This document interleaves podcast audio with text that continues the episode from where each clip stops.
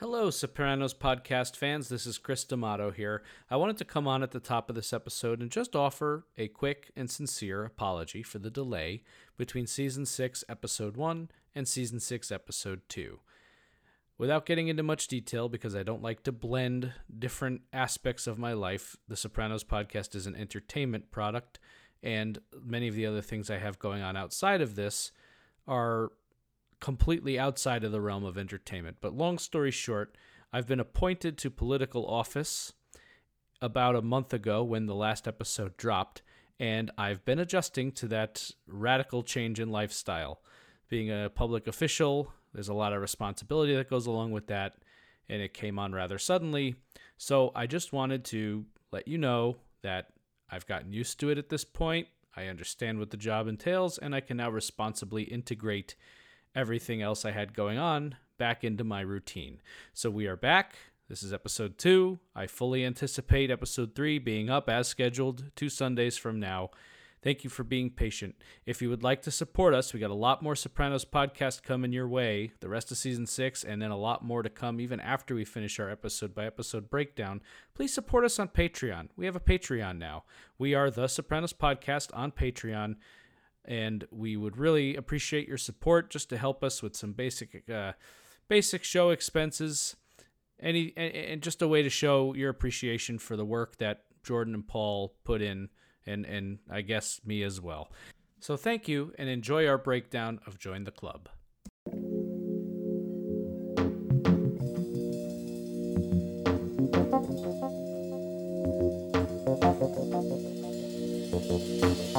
Oh, there's wildfires in Costa Mesa. We are back for the Sopranos podcast, season 6, part 1, episode 2 The Waiting Room. I'm 46 years old. Who am I? Where am I going?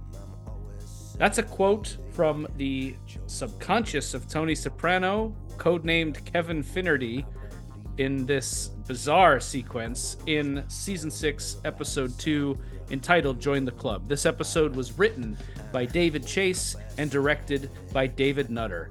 And uh, if you didn't find this episode at the very least interesting, I would say you are a nutter.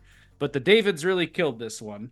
Join the club, man. This is an unsettling, eerie, bizarre, uh, somber, sad, scary, good episode of The Sopranos. My initial, I, will start by saying this, and then I'll I'll throw it to you guys. But Alan Sepinwall, one of my favorite TV critics, particularly his writings on The Sopranos, is what initially drew me to him. Uh, asked David Chase after these episodes were given to critics, really bold of you to put out this dream sequence after the vitriol you got for the test dream. To which David Chase replied, "This isn't a dream."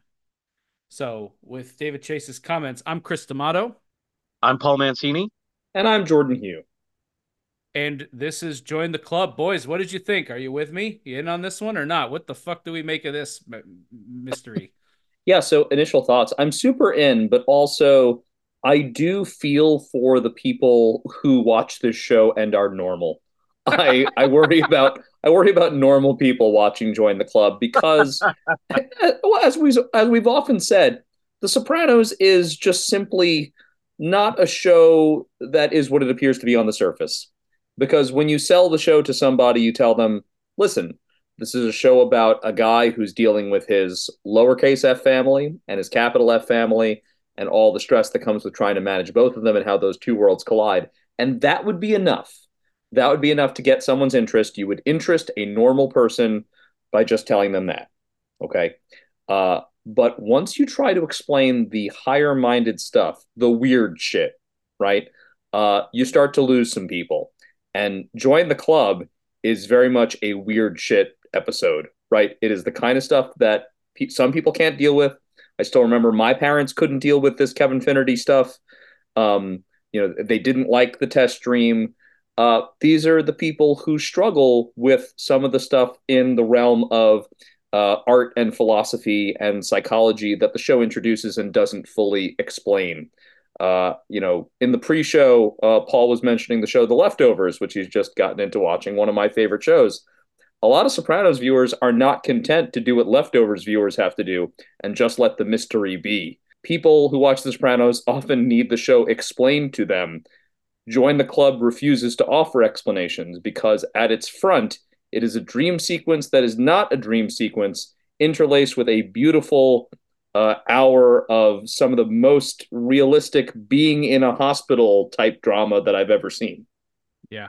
To the extent that it's almost voyeuristic and uncomfortable at many points, because we've all been, I assume most people have had a situation where a loved one was in a precarious situation at a hospital, and a lot of this reads uncomfortably familiar on the uh, earthly front, but in Kevin Finnerty land, it gets even more bizarre. And spoiler alert, we don't have all the answers, and we're going to do our best with this one. But if you're coming to this podcast looking for this means this, this means why, uh, I, I, I got, I don't want to say I got nothing for you, but boy, oh boy. Paul, what'd you think? I agree with you guys. I think if I could put it provocatively, David Chase has balls as big as an Irish broad's ass. um, and I think what I mean is is that this would be a bold move to do late in the season. It would still be a new kind of thing, as Chris, as Chris quoted David. It would not be a dream sequence. It would be weird. It would be out there. It would be a new departure, as it is here. But it's the second episode of this season. And David Chase and the gang are charging into this other world that is enigmatic. And as you guys said, it has these questions. These things are just up in the air, and you have to sit with it. I thought of it like you guys did about the people who might have not liked the test dream and its enigma.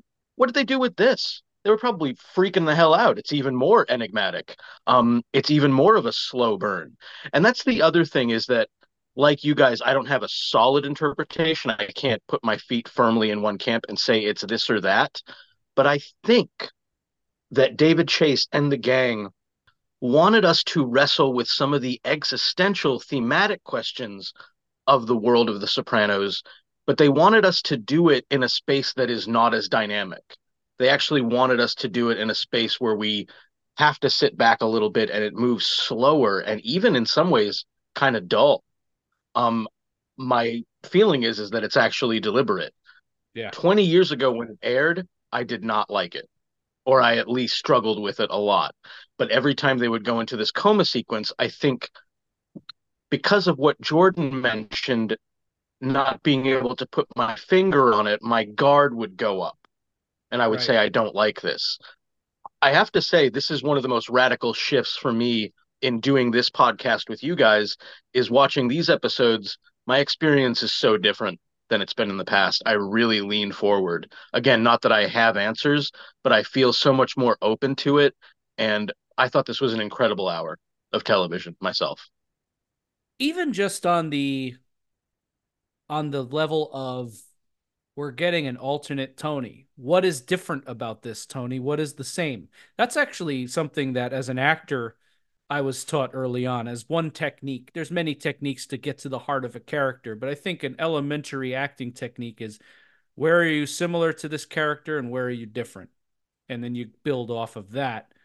Where is this version of Tony Soprano different? Where is he similar? There are a lot of similarities, but then there are things that are radically different. He has a wife and two kids. He's from New Jersey.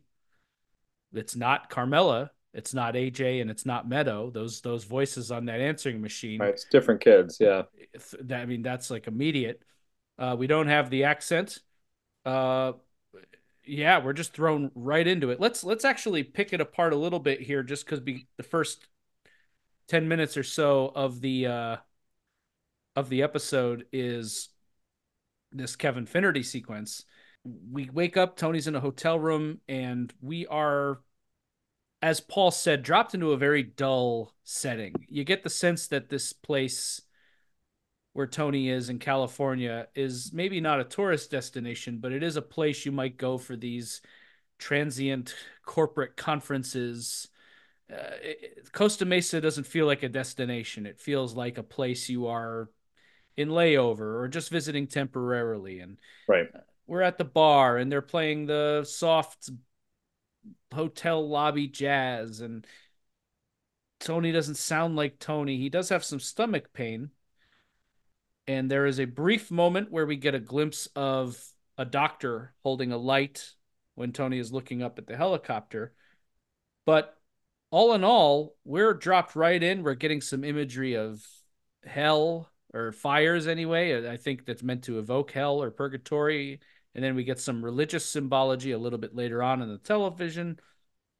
Uh, and then, of course, the accent, which, by the way, if you weren't already convinced at this point that James Gandolfini is a master actor, this is how James Gandolfini sounds. right. This, his real this, his real voice, yeah. Yeah, yeah. When you watch James Gandolfini in an interview, he sounds like this Kevin Finnerty. The accent he's been quote unquote putting on has been Tony Soprano. But we're here. He's what is he selling? Precision fiber optics. Uh, let's let's just break down this first sequence. Thoughts on what we're introduced to, how we're introduced to some of the themes, the kind of bland lameness of it, but also why that is also intriguing. Well, the first thing I think I would like to discuss is setting. Um, you know, like you said, we're in this uh, sort of airport town in in California, Costa Mesa. Is that right? Is that the name of the yeah. town? Yep. Um, which is is certainly billed as uh, or, or seems to be a town where there really isn't anything. It's it's a it's a town that people pass through. Uh, mm. You know, and we uh, have the the nature of this transient place is kind of seen uh, through this repeated use of the hotel bar and even the hotel itself there's this uh, strange beacon on the horizon of this place. It it mm. seems to be a lighthouse, but we don't know what that is. And l- that kind of a light, a beacon, a lighthouse, is in itself fraught with meaning. Um, you know, but uh, the point is, a hotel bar or an airport town. These are purposely purposefully uh, in between places, like thin places. So if we're meant to kind of go for the low hanging interpretation, and that this is purgatory, literal purgatory, or even just a kind of purgatory, that's a pretty good modern equivalent, right? It's yeah. a place where people do not stay for long. Uh, and even if you are there for a protracted period of time, the thing you are waiting for is your destination, right? You're awaiting essentially judgment. Um, and the, the, the setting is really pretty fascinating to me because it's um, it, it is so um, it at once it is so direct in its assessment that it, it's in itself it could be purgatory, but then it is also simply a, an ordinary place where everyone has been. We have all spent some time in a hotel bar, but it, it kind of brings up this idea that like when you're traveling, you know, you are a little bit less yourself, right? Uh, the people who are normally around you aren't with you. Uh, you're not in places that are comfortable to you. Um, yeah, it kind of presents an interesting opportunity for a different kind of Tony that is still the same Tony. The setting is great. I agree. Uh, I've actually been to Costa Mesa in my 20s. Um, my girlfriend's family lived there, and it was a nice little town. But yeah, it's like about 45 minutes south of LA, and it's dead. There's nothing happening there. There's one office park, another office park, a place with good tacos, and that's about it. Um, so Jordan's um, framework here is exactly right. It's this in between place. And this in between Tony is endlessly fascinating to me because of what Chris you mentioned up top. Could be similarities, it could be subtle differences, it could be big differences. Um, one that came up right away for me, um, and this is a tribute to how brilliant an actor James Gandolfini was, was how it didn't even require him speaking to see the changes, to see the subtle differences. Watch how this Tony Soprano moves around with a Rolly case and how he is attached to it. It's very funny. Um, watch how he drives a car. Uh, the way this Tony drives a car, we see it briefly. It's one hand at 10 o'clock, one hand at 2 o'clock. Our Tony drives with one hand at 10 o'clock and the other hand moving around with gestures, talking like an Italian guy right? right? This is a different Tony in these important respects. And even just to see him like you guys remember the sequence where he gets waylaid by not having um the proper ID. Right. Uh, our our Tony lives his life off the books without proper ID. That's where he's right. most comfortable. This one can't get in, he can't fly anywhere. All of a sudden everything's up in the air. Um it's fascinating, but you know, disorienting. Um, so I think Jordan's right in that we're in this space that's in between, and we're with a Tony that is in between or supposed to be some offshoot. Again, I can't put my feet firmly anywhere. The craziest idea that I had as an interpretation of this episode is this is really a different Tony. There are multiple universes, and this is one from another universe that our Tony is encountering because he got dislodged from this one. That's as crazy and uh, LSD as I'm going to get on this, but yeah. Oh God, another goddamn multiverse. yeah, no, that's a, that's great, Paul. I mean, that's and that's that's to me where the fun of this lies. Actually, is uh, you're not going to get these fun dynamic scenes in the back of the Bing with Tony and Paulie and Silvio and the guys shooting the shit, but the theorizing is half the fun to me. I I found myself thinking at multiple points: Are all of these people? lost souls in their own purgatory in a hospital somewhere across the world. And this is where all those lost souls converge. Uh, I found myself thinking, is this Tony simply without Johnny Boy and Livia? Just because mm. What difference would that make? I mean, they have Tony has had multiple discussions throughout the series with Melfi about um, about fate and about how you're you are what you are and what family you're born into and et cetera and all that. So um, yeah, pretty pretty fascinating stuff. It's all very fascinating. And then we're dealing with issues of mistaken identity, even right off the bat here. Tony presents his ID. Sometimes they get a little cute by half with the dialogue. Here it's dead. Uh, it's a whole new world. Mm-hmm. Yeah, that's the, the, a lot of lot of lines like that being dropped all over the all peppered in here. Uh, can't check back in, but I mean, for the most part, this huge uh, chunk of episode is is this. This is a good, I don't know, maybe five to ten minutes of the of the episode here. Goes back to the old hotel, blackened grouper sandwich, picked up the wrong briefcase, sees a woman, joins this group of other people. They're talking about drill bits and patio furniture, stuff that would bore the the Tony Soprano we know to absolute tears. Right and uh, he goes in to have an affair with this woman who is simultaneously both Tony's type, but also not. right. Like, so this yeah. this woman, we would almost maybe peg her as more of like a Melfi type. Um, mm. And what's funny is that even though he's not Tony, quote unquote, not Tony, right? Um, he still sort of is, right? So he still has this alpha presence. He's still able to pull this woman mm. you know, to him. Except in this version, Tony is seemingly not an adulterer, right? So one right. of the core things about Tony does not exist. He won't follow through on this, and she picks up on that. So it's amusing that again he's both himself and and not himself. He can draw a woman to him. He has the charisma to do that. But this Tony's different. He's too devoted to the wife and kids, even if they're they're far away. Something our Tony would would not have a problem with. Yeah that's a really good point. Our Tony would also, I don't think, I mean, he wouldn't be on a business trip like this, obviously. Right. Yeah. But it's not that our Tony doesn't love Carmela and the kids, but I don't see him checking in with that kind of regularity. No. Um, mm-hmm. certainly not if he's like in Atlantic City with the guys. This guy actually feels like a pull, and it's actually kind of sweet to watch that he missed. He's like been gone for half the day so far, but he misses them. Um, it's a different vibe. Uh, Jordan's quite right. Uh, this woman, uh, by the way, this woman is credited as uh, Lee, which is what I think Johnny Boy used to sometimes call Livia. Wow! So, wow! Wow! Good pull. Good pull. Dr. Freud, line one. Um, so, and like Jordan, I'm fascinated by this command. The woman seemingly impressed that this Tony has um, acquitted himself quite well in this business, right? So attraction, and then another now an untony thing striking out. The woman saying, "You're not going to go. You know, feeling this." What's fascinating to me is that if he had felt like it and they had gone through with it, what it seems to me is this would have been much more a traditional American affair. Two people on a business trip, um, at least one of them attached, loneliness, some alcohol gets involved, and it happens. Maybe you consider it a mistake that whole thing.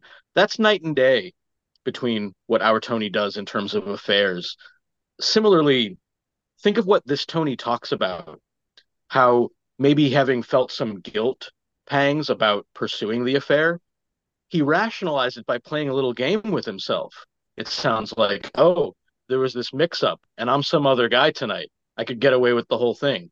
This Tony Soprano thinks it's an un-Tony Soprano thing to do to sleep around. that is un- that is unrecognizable. That is yeah. unrecognizable to me. Totally. Um, and sure enough, when that happens, there's funny line. They're looking for a perp. Bam, we're out. Well, and you know that also speaks to the other side of it, which is where is this guy similar?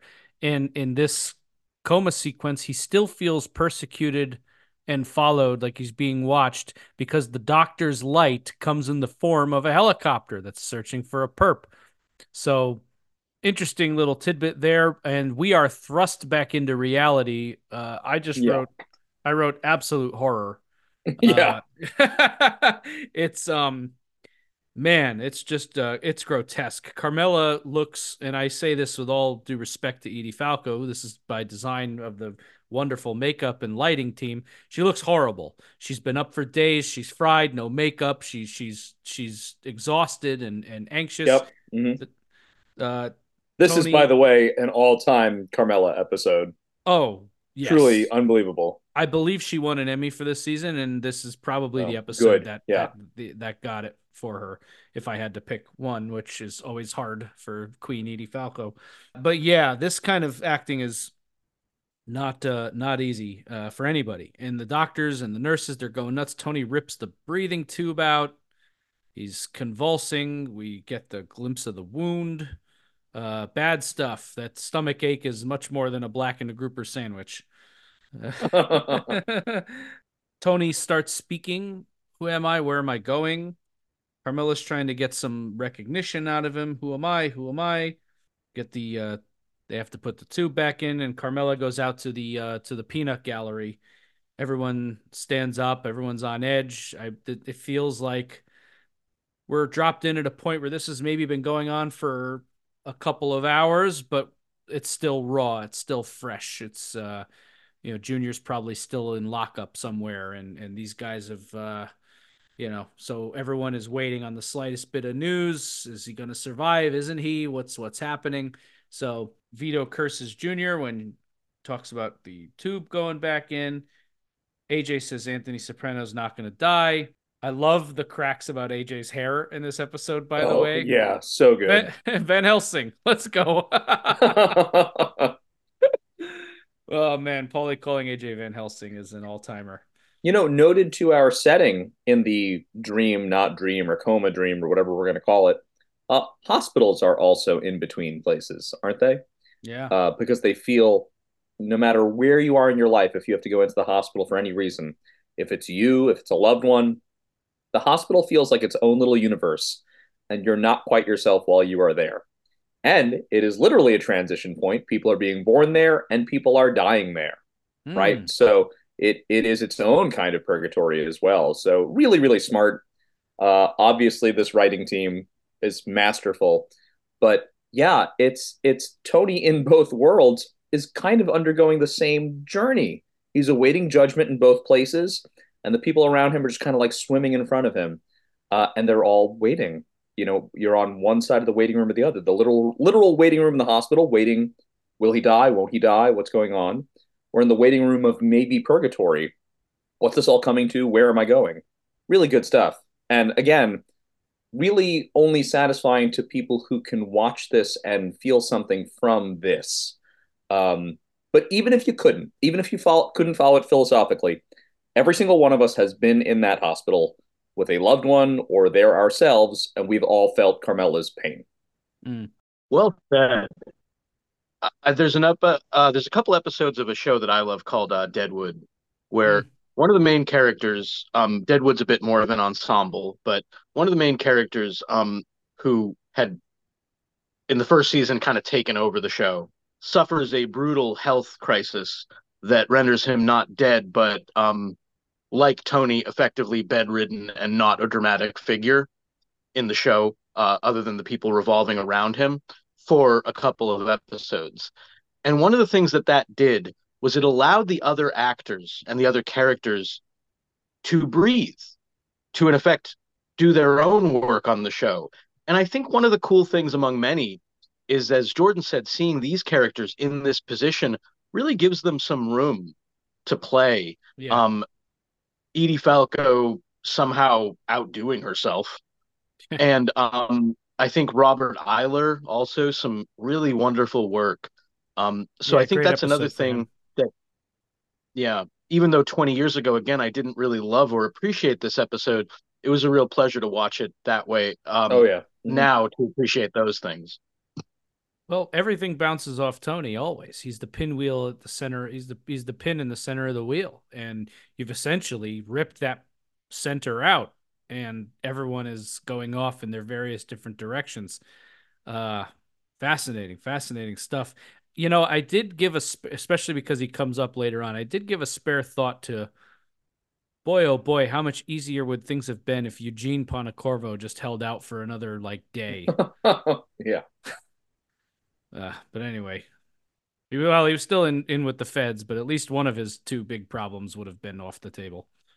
This hospital, these hospital shots are very beautiful. The color palette is very uh, blue, gray, muted. It's not the scenes are not very bright.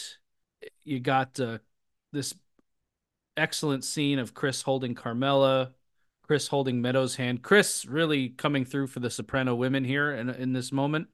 Uh, Yeah. Really Mhm. appreciated. Says says a lot about him. And uh, then, of course, the opposite of that, which is Vito lurking in the halls by himself. Well, the last time we had a, a hospital episode, it was Chris in the hospital. Right. Not that this is a parallel episode to From Where to Eternity, but there is some stuff that's in the same conversation. Hmm. So we jump back. We jump back into the Finnerty sequence, for lack of better descriptor, and he is embracing the Finnerty identity now to get into a hotel. He's using well, I have this credit card, I have this identity, I have this ID. I sort of look like him. All right, I'll be Finnerty. He's checking into a different hotel, room seven twenty eight. Not sure if there's any significance to that number other than for some of the people in this uh, in this uh, chat. 728 Providence, baby. That That's was a that's a Hofstra in joke for Hofstra University friends. There you go. yes, yes. and then this is one of my favorite. Amazing that they can drop such comedy in the middle of what we're witnessing back out in the real world. This monk sequence fucking kills me. I, I there's something about this whole thing. It's Tony's so good. reaction- It's so good. Tony's reaction to being slapped when the monks confront him, they think he's Finnerty. They had a horrible year at the monastery because Finnerty sold them a bum heating system. Tony is trying to get across that he's not actually Kevin Finnerty, and they're they're annoyed that he's trying to run some kind of scam on them. So they slap him, lose your arrogance. And his fucking his his reaction to that just he hit me, he hit me, just totally opposite of how the Tony we know. right, because our Tony would kill them. yeah. I dare say that our Tony wouldn't have even been hit by this guy. I think Tony, our Tony would have projected the "you better not" energy. Absolutely. Yeah. Well, and that's part of what Paul was saying. Like you, you observe James Gandolfini in his body as this character. Mm. Somehow, Tony's size, which is usually intimidating, right, uh, now becomes sort of buffoonish, like oafish, Yes, right? So it's it's the other way that a large man can operate. So yeah, you, you would not hit regular Tony, but you, you'd hit Kevin Finnerty. I think it was uh, in the last sequence in the coma world that Tony went back to the hotel that he had checked into and thought he could again or tried to get some information. And he didn't have a good conversation with this uh, turkey neck guy at the Mm. front desk. And he sarcastically says to him, Thanks for being so helpful. And the guy seems to feel a little off put. But it really struck me that this Tony's anger is completely impotent he's just like, thanks for being so helpful. And again, goes off with his Rolly case. He just looks like another, he looks like another schmuck on a business trip. Again, Yep. join the club. That phrase means you're not special. This is just another guy. Um, and it really struck me. I'm a very big fan of uh, the Coen brothers. They made a movie some years ago called um, A Serious Man, and it reminded me of this moment at the end of like that character in that movie tempting fate by simply uh, changing a piece of paperwork. The simple act of this of this Tony checking in, um, you know, Chris, it's fraud. He checks in yeah. under the other name. That action changes the whole dynamic. The Tibetan monks overhear it, and it leads to, as you guys said, this very bizarre encounter where I'm still not over whoever this Tony Soprano is, his response to violence, um, being truly upset. Um, and again, not violence like we know in North Jersey that's meant to maim or destroy. This is just the guy trying to secure his attention. Right. he slapped me in the mouth. Great, great delivery there. Yeah, the, the again more of this cute dialogue. David Chase is being very, uh, I think, you know, judicious with it, but it it it, it impacts in in the right way. I think you're off in your own world, lost in your work. Tony exits the room after this conversation, trying to figure out this situation he's in. Please bear with us. and he has to go down the stairs. And as he's uh, going down the stairs, he falls and uh, smacks his head. Then we get the sequence where we meet Dr. Plepler. Uh, I am very much Team Meadow uh, in this uh, sequence here, where Carmela understandably is trying to listen to the doctor and but this this guy Plepler, uh, I would not be thrilled if someone I love were under this man's care. He's probably very competent, but uh, the bedside manner leaves a lot to be desired. There does seem to be some communication issues between the nighttime and the daytime doctor. There's sepsis, open wound. Dr. Tashlin didn't come in. They're inducing coma to knock down the fever. And then he cites the quote, obvious negative outcomes. So that drops an interesting bomb on the viewers, right? To think that I, I, look, I can't speak for everybody, but I imagine if you're watching this for the first time, you're thinking, holy shit, is he going to, first of all, is he going to come out of this? Is the rest of the season going to be touching back in on Tony's coma? Right. Mm-hmm. And, and then even if he does wake up, we're took, we're looking at brain damage, obvious negative outcome, degrees of, so this is a monumental event for the remainder of the show. And because it is the sixth season, all bets are off, uh, which adds an excitement to it. There's there's no telling what's coming next. Yeah. It's a really good analysis, Chris. It it seems to add to that purgatorial vibe that Jordan was talking about that the doctors don't seem to communicate well with each other. There there's not a lot of straight answers. I I found myself speculating watching it that when they say obvious negative outcome, is it in part to under promise and over deliver? But it it's it's just infuriating um, to watch and and to feel that up in the air quality that the, the characters are feeling. Yeah, we get a little tidbit here that Meadows considering medicine uh, or law. We knew that she had an interest in the law, but she uh, clearly knows some things about uh, about medicine. And then Janice comes in and makes it all about her. well, this is classic Janice. Yeah. Night at the Opera. Night at the mm-hmm. Opera. Might as well have uh, Italian subtitles underneath this. This is right. Oh, I think, and what's so funny is that she comes ostensibly to be a help and immediately is in need of help herself. So yeah, yeah, very, yeah. very classic Janice. Uh, let me just say, I love our one touchdown on Junior this episode. By the way, this this little interrogation scene. First of all, I love the way it's shot. I love how irritated Chianese is. Yep. That he's just so put out by the fact that he's in prison being interrogated, screaming, "What is this person talking about?" Uh, we learn that he has a new lawyer. He was turned off by Melvoin. I guess he had some something wrong with his paralyzed hand after the stroke. So we're introduced to Junior's new lawyer, but uh, this is much different than when Junior tried to play mentally incompetent a few seasons ago. Is it not? No, yeah. So the the irony right now now he actually is mentally incompetent. Sad to watch, um, but a, a very funny scene. Yeah, I think of it like uh, it's like a scene in a David Lynch movie or something. Um, and it is very funny, as you guys said, also very sad. And you know, the waiting room aspect, purgatory. For Junior, it's like that, but maybe even worse. I mean, he doesn't know where he's coming from, let alone where he's going. Yeah. Well, and and to tie it together, and you know, we'll we'll get this in a bit, but um, you know, the the head injury that Tony slash Kevin Finnerty sustains is very similar to the head injury. I think it's even in the same spot on his forehead mm. where uh microphone the microphone struck Junior and he fell down those steps, and that precipitated his his decline, uh, his mental decline, and the you know Alzheimer's diagnosis and all that. So there there's that tying this together too, and and making this really a, a, a parallel piece. What a fascinating little detail that Tony's purgatory involves being linked to the guy who shot him and put him there. Mm, isn't that fucking? Yes. Isn't that a crazy choice? That's so fascinating. It is a crazy choice, but it is in line with other choices that these two worlds are very much connected, right? Uh, and, and, yes, in obvious ways, like when the doctor shines the light in Tony's eyes and he looks above and sees the light, sees the helicopter. Um, but also in these less direct ways, like um, oh, Tony had a a bad grouper sandwich and it created a stomach ache, and in the real world, he literally has a hole through him eh, through his stomach. You know, mm-hmm. um, you know, we'll we'll continue to see this as the coma goes on because we're we're certainly not through with it. But it's it is interesting to see what parallels on the other side.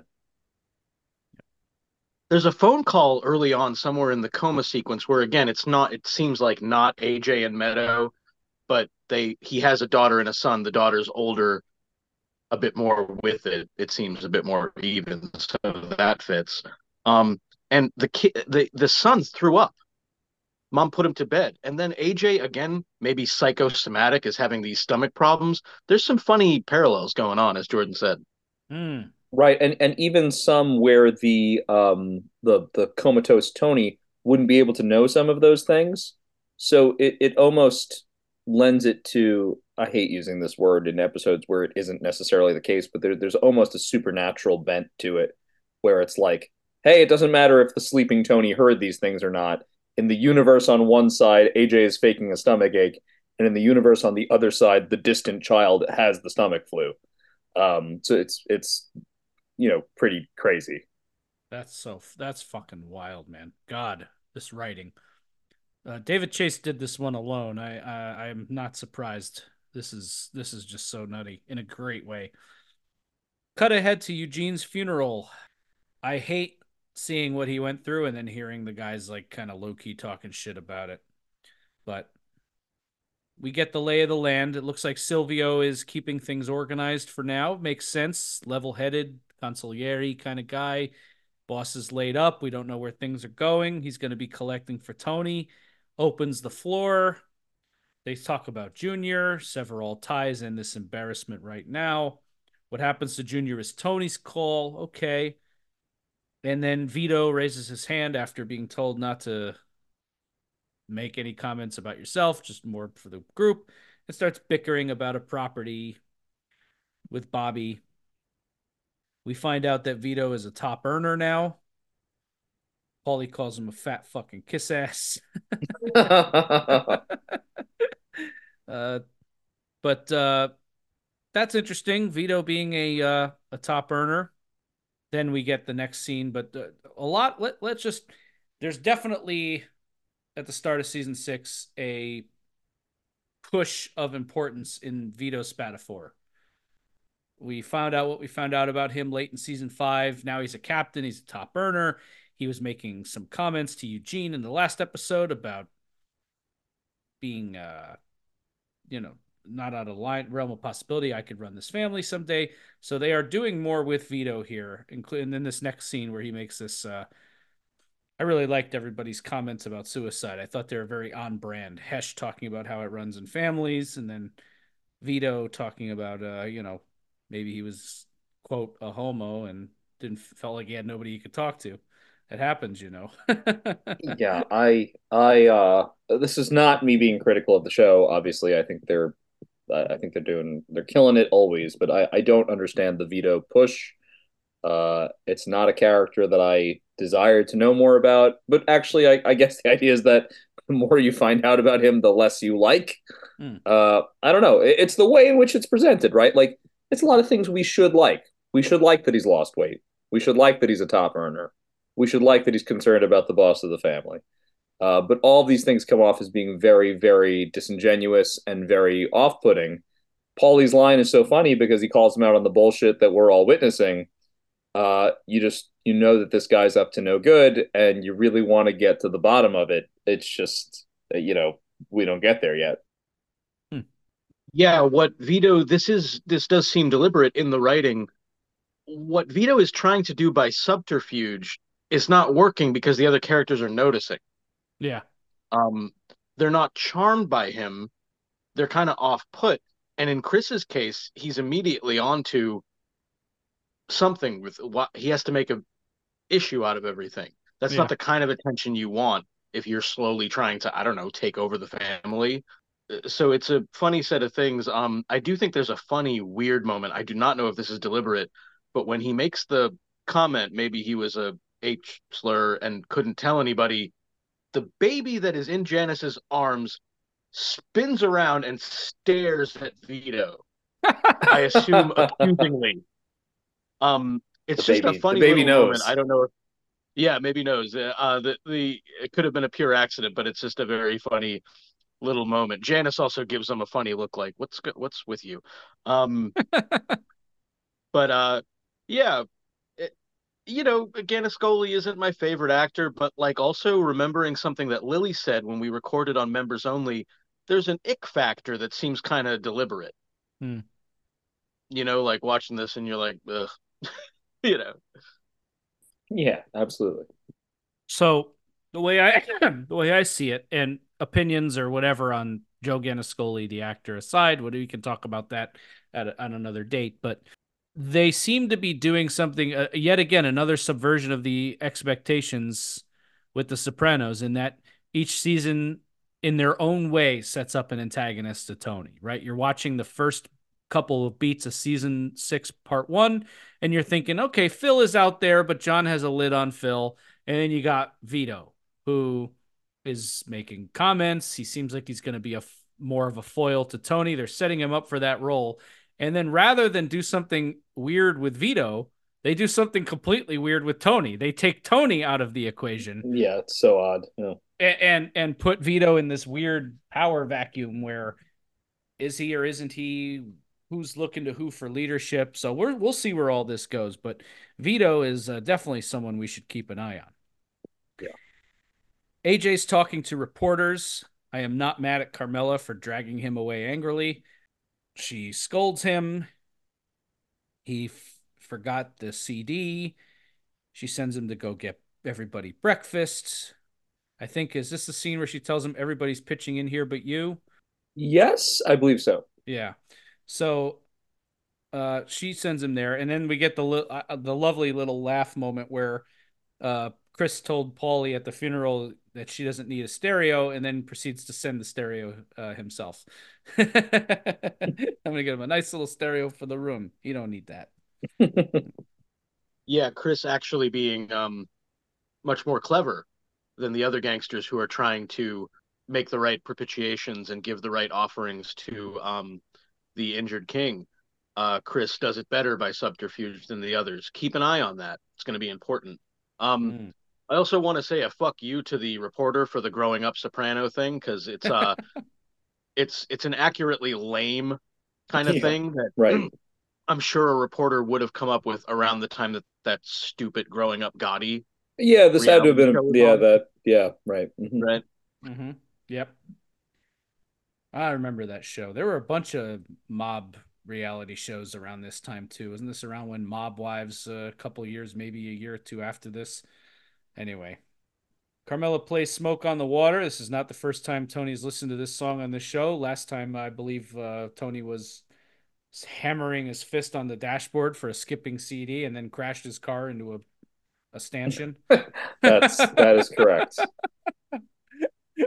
so much so that I associate that song with that moment. It's one of those songs that was ruined by The Sopranos for me because anytime I hear it comes on in the car, I start slamming my dashboard. Motherfuck! Chris pulls up to the Satriali's pork store with Johnny Sack's Maserati. And guess who's in there? Agent Harris. Oh, Sheriff of Nottingham. My kingdom for more to tell. How are things over there in Diarrhea Stan, quote unquote? of course, Agent Harris, we found out, moved over to anti terrorism, keeps coming back. Uh, he asks about Tony. Chris shuts him down, but Harris gives this line that's not why I'm asking. How's he doing? He's fucked up. So that's interesting. Uh, and then Chris picks up on it and says, you know, I didn't think you come for the sandwiches. I think you come because you miss us. And while Harris doesn't offer a response, I, I don't know that he's wrong. I think uh, I think for how and I, am especially I'm putting myself back in post 9/11 America, those couple of years where the war on terror really ramped up, and the war in Iraq, and the conversation about Islamic fundamentalism and terror, and I have to imagine that for a guy like Harris to be dealing with that day in and day out, there has to be a nostalgic charm to the American gangsters that uh, is non-existent in the. It's it's sort of the same charm that I think a lot of viewers of the show would have almost. That it's like, man, yeah, the gangsters are bad, but uh, this shit I'm doing now is really fucked up. yeah. Uh, well, you know, it's it's cool of David Chase to give us an FBI character that was a little bit more sympathetic. Uh, we were seeing that, of course, in past seasons, but now this really seems to cement it a little bit more. That now that Harris isn't actively investigating these guys, he can maybe express a little bit more that, like, he, yeah, I don't know, enjoyed them, enjoyed the drama of their lives. Uh, you know, feels a kind of a camaraderie with them. It's it's interesting. Yeah, I, I like it. I, I think you're right. I think you know Chris Chris is correct. He Harris likes being around them. He likes them. Jordan mentioned, I think, last season that Agent Harris, among the FBI characters that we usually rake over the coals, seemed like at least a bit more of a human being. And sure enough, there's, as Jordan said, there's like that glimpse here, and like, yeah, maybe Chris isn't off about this. Um, yeah, why else would he come back? I mean, hey, I bet the sandwiches are good, but it's kind of it's like a it's a fun little getaway for him. It seems like, right. And there's also the possibility. I mean, he he does he doesn't he doesn't totally disengage from business either. He does drop this bit about the fact that they're pursuing methods of funding for terrorism uh, and trying to cut off the terrorist financial networks and proposes to Chris, you know, if you were to hear of anything going down, Middle Easterners, whatever, and Chris jokes and calls you call you. It's your country too, isn't it? Mm. Uh, so they're dropping this, and we're gonna pick up on it in a little bit. But just uh, it's this is now twice that um, these agents have come around here talking about terrorism. So we'll we'll we'll come back to that. But they, they did they did also mention though they confirmed that uh, Matoush was involved in something. Uh, you knew Matoush I didn't know shit about his politics till your people told me. Right. Uh, so it it it does plant the seed that perhaps the uh, terrorists in the post 9/11 America may have brushed up against American organized crime. So we're going to keep an eye on that. Chris, mm-hmm. I thought he was just very religious.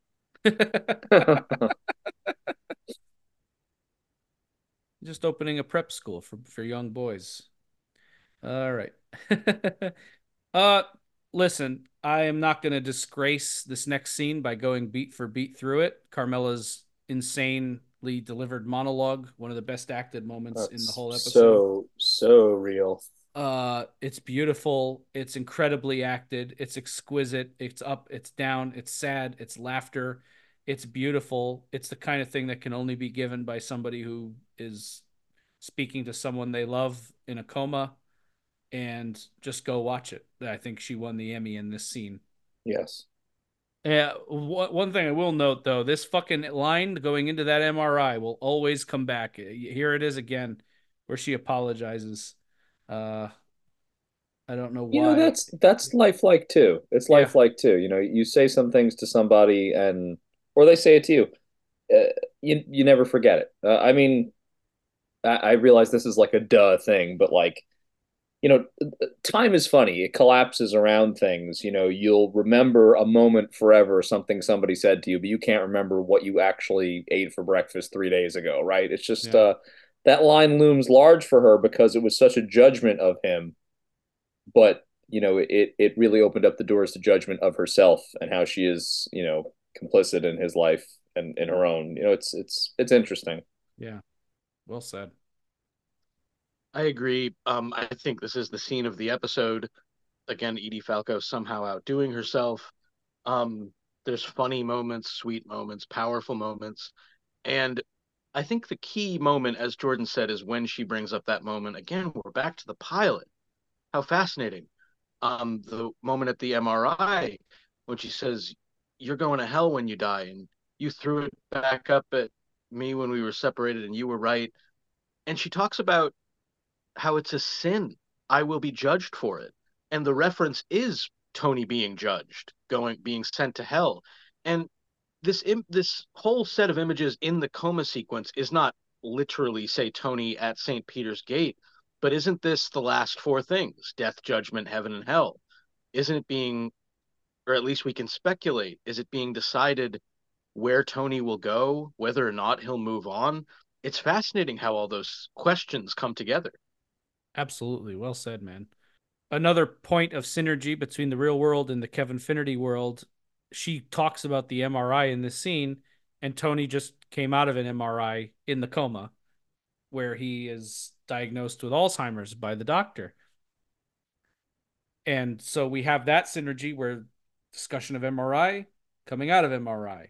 And then another link with Junior here Tony, I, I, the viewer has to think of Junior when Tony describes Alzheimer's as you're a Smurf for ten or fifteen years and then you die shitting in your pajamas. I know people with all with Alzheimer's.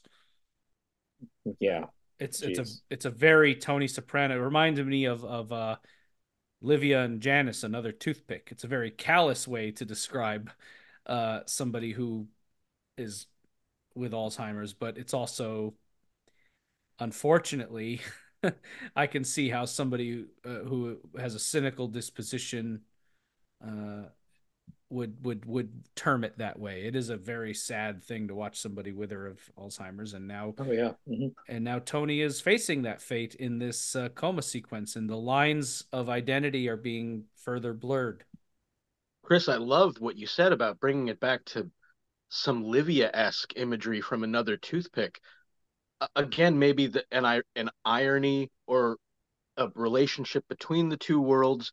You remember in North Jersey, the family just wants to hear some information or get some comfort, and the doctors are so aloof and such dicks. This doctor um, seems like a naturally nice guy who's trying to comfort this Tony, but this Tony is in a very fatalistic place. So here, the comfort, as opposed to not being given, falls on deaf ears. I thought that was very interesting. Mm. Yeah, yeah. Meadows talking to Tony. AJ has a stomach flu. He still hasn't visited Tony that we've seen. Finn's coming out. He likes you. She gives that uh, Our Father poem, which I thought just a nice, sweet touchdown with Meadow and Tony here, getting a little more information. We're going to see Finn soon, it sounds like. Yeah, that's a killer poem, by the way. Mm, it is. We get a beautiful shot of the Soprano pool, and man, oh man, I can feel the shower that Carmela is taking in this yeah. scene. Mm-hmm. It, it's just like yeah, I've been there. Not not exactly, I guess. I haven't had my spouse in a coma, and I've been in the hot, but I've had showers like that where it's like just resplendent, and you could just pass out standing up in it. AJ loading up his plate. Vito farting, more ick factor. right. I don't know why they chose to um, put that little scene there, except that uh, you know there's something fouling up the stench in Tony's absence. I guess, uh, you know, just, just fouling the air. Discreet. Well, also, yeah. yeah, also more, you know, that uh, betraying the fact that he's not so reverent, right? Not so respectful, right? right? Like, yeah, yeah. I'll, I'll pretend to to be, you know, deeply respectful of your situation, but I'll I'll fucking fart into your couch cushions, you know. Mm. This scene between AJ and Meadow has Livia all over it. It's like Livia drippings in the bottom of the roast beef pan. It is uh mm. uh AJ busts in and Meadow says, I could have been naked in here. Direct. right. Direct. They both they both quote Livia in this. Yep, yep. Which uh, Right. Hers is I could have been naked in here. He's got the poor you. Yep. Yep, poor you. Uh, they argue. It's stupid. It's a sibling argument. They're both exhausted. AJ's talking about hybrid cars. She doesn't give a shit. Uh, AJ's pushing the issue. AJ speaks a strange language, doesn't he? Uh, you know, he clearly is trying to address that he's made so uncomfortable and is so sad about Tony's condition, but he doesn't have a mature way to speak about it. Mm. His bridge to his sister to try to speak about these environmentally conscious cars, of which we know he has no interest, because in the next time we see him talking, when he'll be talking to Tony, he's talking about a fucking Mustang. I don't know how environmentally conscious that is. so yeah, so we know this one is for the purpose of just talking to Meadow. Uh, AJ's a real dick in this episode, but I give him some credit. He doesn't have the emotional maturity to deal with what's happening. Meadow does. Everyone around him does, and he's expected to act a certain way, but we know he's not that kid. You know.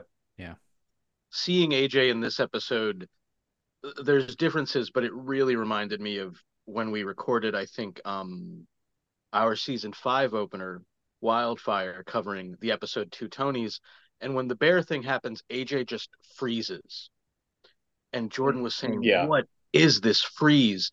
And here, Carmela and Meadow, understandably frayed at the edges and all that, they're stepping up and there's movement. I think this is kind of as Jordan was just saying about AJ just trying to find a language to speak in, this is kind of an elongated freeze, right. I think, and mm-hmm. AJ pulling back, retreating.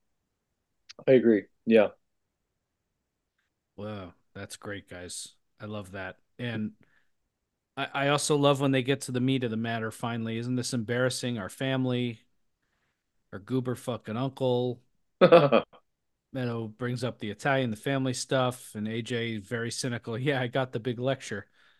And then uh, sees the reporters, calls out "fuck you," which I love, love, love, love. Although, although I'm more a fan of the Paulie Walnuts style of uh, reporter treatment. right. then this great Carmela Rosalie scene, another five star Carmela scene, uh, and Sharon Angela as Rosalie God, she's so good. A great she's... scene. Sharon Angela's killing this. Yeah, again with the st- uh, AJ shows up angry that he wasn't put on the visiting roster. Hey, Fabio, I'm available. Fantastic. She's so likable. But he storms off. Carmela calls him out. He goes clubbing in New York. It frightens him. Then she starts justifying it and Roe really goes in. I love Rosalie's tactic here of of just being very frank. Kids yeah. his age are getting blown up in Iraq. Very true. Well, that's a fascinating psychological nugget, but it doesn't change the fact that if he doesn't pull his weight in this, no one's going to forgive him. And you know, and um, he's a selfish boy who doesn't give a shit. And it gets it disrupts Carmela to the point where she flat out says, you know, don't use my son for your ideas right. on parenting. I, I don't you never took a hard line with AJ, to which Rosalie drops the ultimate win line, which is, well, why do you think I'm talking to you like this? Oh, exactly. Yeah, come on. Um, this woman has learned the hardest possible lesson on child rearing, particularly of an angsty son of a gangster. So you can see that registers with Carmela. It softens her up a bit but she still finds a way to baby him and justify it. The open wound vac, and uh, Rosalie finally resigns, and that's the end of the scene. But boy, what a great exchange between these two women! I really liked this. Yeah, it's it's a dynamite scene. I love that Rosalie doesn't back down, and and you know I, I think a, another way that scene could have gone would be an apology from Rosalie, but that's that's not her purpose here. Mm. Uh, you know, she she meant it. you know, but she can only dig in more. Uh, like honestly, who has lost more than Rosalie? Right? Uh, yeah. Uh, she would love to spare her friend this fate. It's great.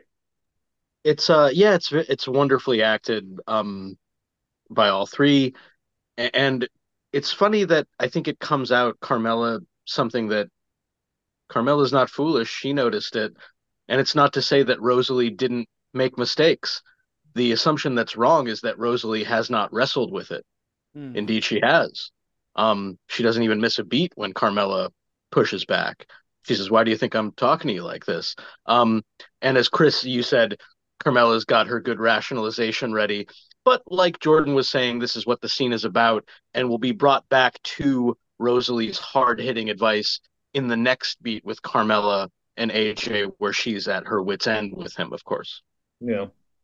Cut to what I was referring to, Paulie shoving the reporters off the property. And shame on them for being on the property, by the way. These vultures, these TMZ fucks. yeah. Uh, I, am very much of uh, that mindset. Uh, I know he's a gangster, but Jesus Christ, there's a lot of uh, innocent people here. Uh, and then the feds are grilling Carm about Junior, and Ju- Carmela is speaking the truth, leaving out some details, but also just being very frank. Haven't talked to him, don't see him. Why don't you talk to him? I'm not going to discuss that with you.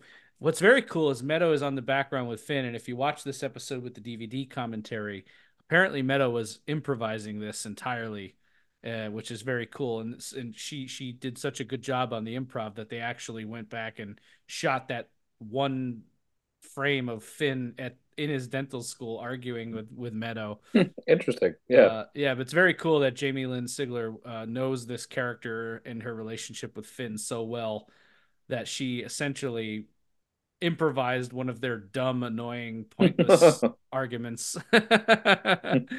Junior made pointed references to the Kennedy assassination. I had to ask. My husband was three years old. That's such, such a funny inclusion. Yeah, yeah, yeah. Just a, I love I love that little touch. Uh Carm sits, Bobby comforts her. So let's note that you got the more um you got the more vulture style gangsters like the Paulie and the in the in the Vito who are kind of pretending. And then you got Bobby and Chris who are showing genuine affection for Carmela. Right. And I think that's yeah. uh, something that viewers should be picking up on. I love that moment. It's so short. I think Carmela's got one line, but I was thinking to myself, if I were in that situation, Bobby's the one I'd want to see. Yeah. Agreed. Yep. AJ finally goes in to see Tony. Carmela sees him and decides to give him some privacy to talk. He's he's in there yakking, and we find out he's talking about the Shelby GT500. Oh, that was Shelby. That's it. Yeah, yeah, yeah. just going on and on and on. But you know what? It's okay. He can talk about whatever. Of it's course. it's just nice. It's nice that he's in there. Yeah, A- absolutely. Then we get this interesting cutaway before we come back to the in my you know the more interesting AJ scene here.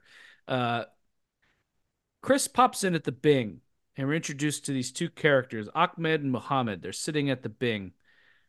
Uh, we've never seen these characters before. They ask about Tony. Chris, you know, gives them a very broad answer, and they say, "Give him our wishes, please." Uh, we have to assume that there's a business relationship between Chris and these guys because uh, they're probably not friends. Let's be honest. So, watching this as a first timer, it you don't know where this is going. You don't know who these guys are, but you have to think back to the they were just specifically talking about Middle Eastern terrorism being linked with organized crime a couple scenes ago. And um, at this point, if there isn't some kind of story thread that's being woven with this, then it's bad writing. And The Sopranos doesn't do bad writing. So right. keep yeah. an keep an eye on Ahmed and Muhammad and uh, I imagine we will be uh, touching back on this topic later. But uh, yeah, interesting. Then the big the big AJ scene does a nice job here. Uh, big beat shift. If you're looking at your script, the and you're marking your beats as an actor. One minute you're talking about cars, and and then it's uh, hey, Dad, I'm gonna get Junior for this.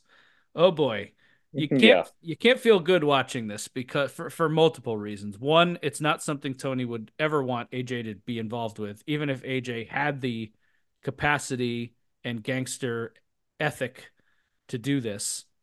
Uh, but it's that plus the fact that he absolutely does not have any of the gangster savvy or gangster ethic. So not only is it bad on just a moral front, we don't want to see AJ go down this road. Right. It's also just like if he chooses to go down this road, it will end in catastrophe for him.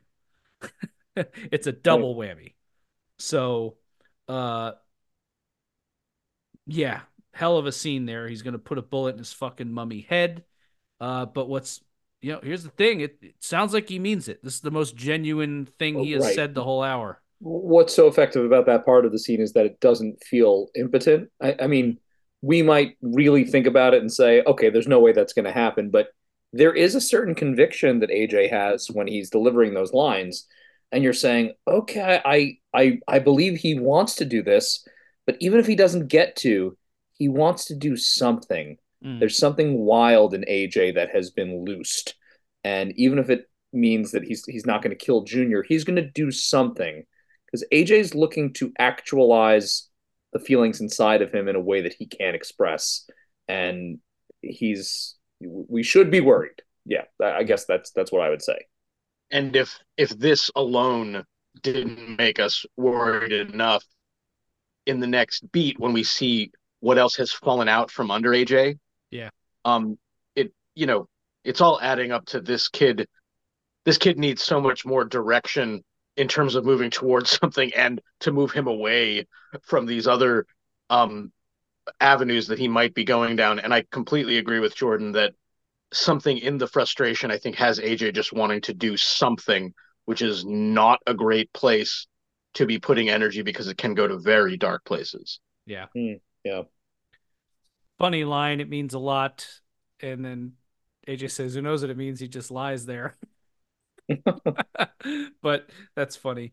Uh, and then he drops the news. I flunked out of school. And Carmela says, with your father in a coma, maybe three or four times here. yeah. Well, and as, as funny as that is, yeah, Paul's 100% right. Uh, I mean, you know, be worried. Yeah. Okay. Yeah. No, he's not in a good place. And then our, our last little scene here, uh, Carmela walks in. Anthony, can you hear us? and then we cut back to the hotel room. Tony's coming back. The last time we saw Kevin Finnerty, Tony. By the way, interesting that we started with a huge like 10 minute block, and then each time we saw Tony S. Finnerty, the scenes get shorter. Mm, yeah. Uh, and he comes into the room uh, day after day. Saxophone rendition is is going on in the background. Uh, it's very suggestive of a purgatory looking out in my from my lonely room day after day is the lyrics of that song. He sits down on the edge he goes to make a call decides against it puts hangs the phone back up stares out at the beacon and the wonderful uplifting tune when it's cold i like to die from moby uh, takes us out. Uh, and that's it. That's join the club. Any thoughts on this final final sequence and on the uh, whole episode proper?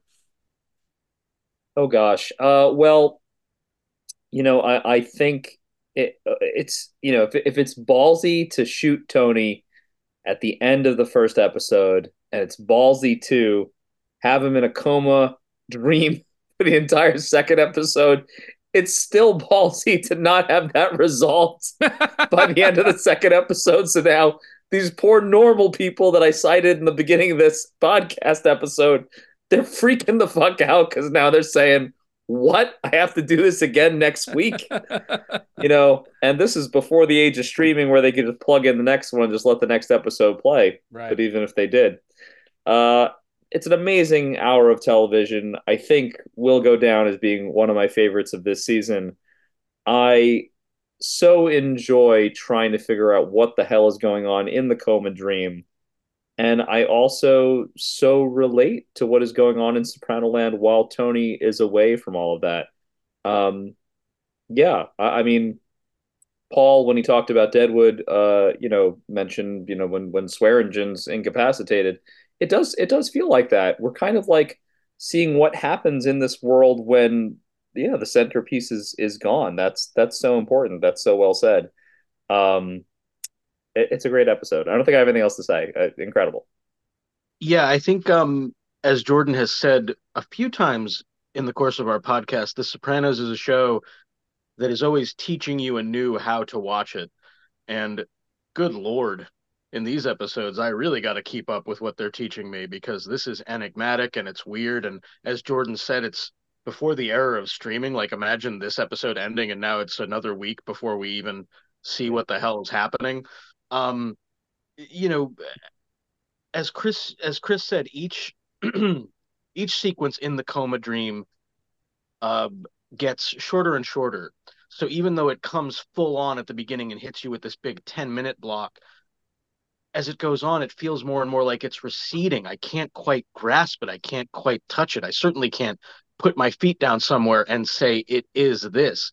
I don't know if this is meant to show us something existential like that Tony is so pursued by worry and the sense of persecution and anxiety that even in his life as a tough guy gangster, he might as well be a schmuck on a business trip. Or mm. another interpretation that this Kevin Finnerty idea marks that his world as a gangster, his life as a gangster is a choice. It's not fatalistic. It's not you're born to this shit. Um, it's something different. Again, I don't know for sure. These are all presented as questions. But again, I like I said 20 years ago, I think something blocked off those questions because I wanted answers. And now I find myself leaning in and um I just celebrate what this show continues to do and how gutsy they are in doing it. Um, adore this episode top to bottom. Yeah. I fully agreed, gentlemen. At some point, you have to accept that the questions are the art. Yeah. Uh, and and that's tough when you're invested in a narrative, uh, when you're invested in plot, because the plot and the characters are all very good. It's natural to want resolution to those things, but uh, comes a day when David Chase and company, who have done so well throughout six seasons to always keep you on your toes, always keep you guessing in an industry where it's very easy to fall into a formula after a certain amount of time. And so at a certain point, you just got to lay back and, and, and say, all right, I'm along for this ride. I care enough. Let's, let's, let's get weird. Let's get freaky. and, um, yeah, I'm totally here for it. I will say at this point in the season, I left this episode watching it my first time thinking, this could be the whole se- like the whole season could be Finnerty Land, and I'm not going to confirm or deny because it's a spoiler free show. But I imagine if you're going through the series for the first time, that has to be going through your mind of like what the fuck is going to happen and how out of control is the world going to get without Tony Soprano. Thankfully, we uh, are going to find out in the next episode, which is uh, when I think about it more and more, it might be one of my favorite titles for any episode, just because of uh, where it, where it comes from in the episode. But we're going to be coming back with Mayhem, uh, and I, uh, as far as I'm concerned, it's another home run. Season six is charging out of the gate with some of the best shit they've ever put out. So I can't wait to cover Mayhem, get back in Finnerty Land with my friends Jordan and Paul. I'm Chris D'Amato. I'm Paul Mancini.